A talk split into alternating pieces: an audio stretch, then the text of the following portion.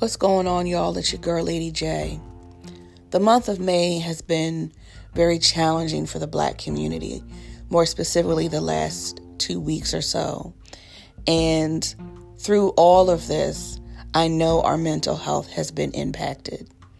And as a mental health podcaster, I will be releasing two bonus episodes titled Self Care in the Face of Racism and Violence. It's a two part episode that will be released Tuesday and Thursday.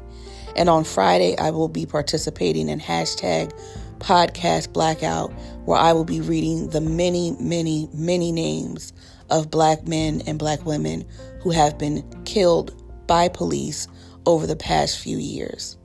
I do hope you tune in and listen and get something from it that will help you heal. Until then, take care of yourselves.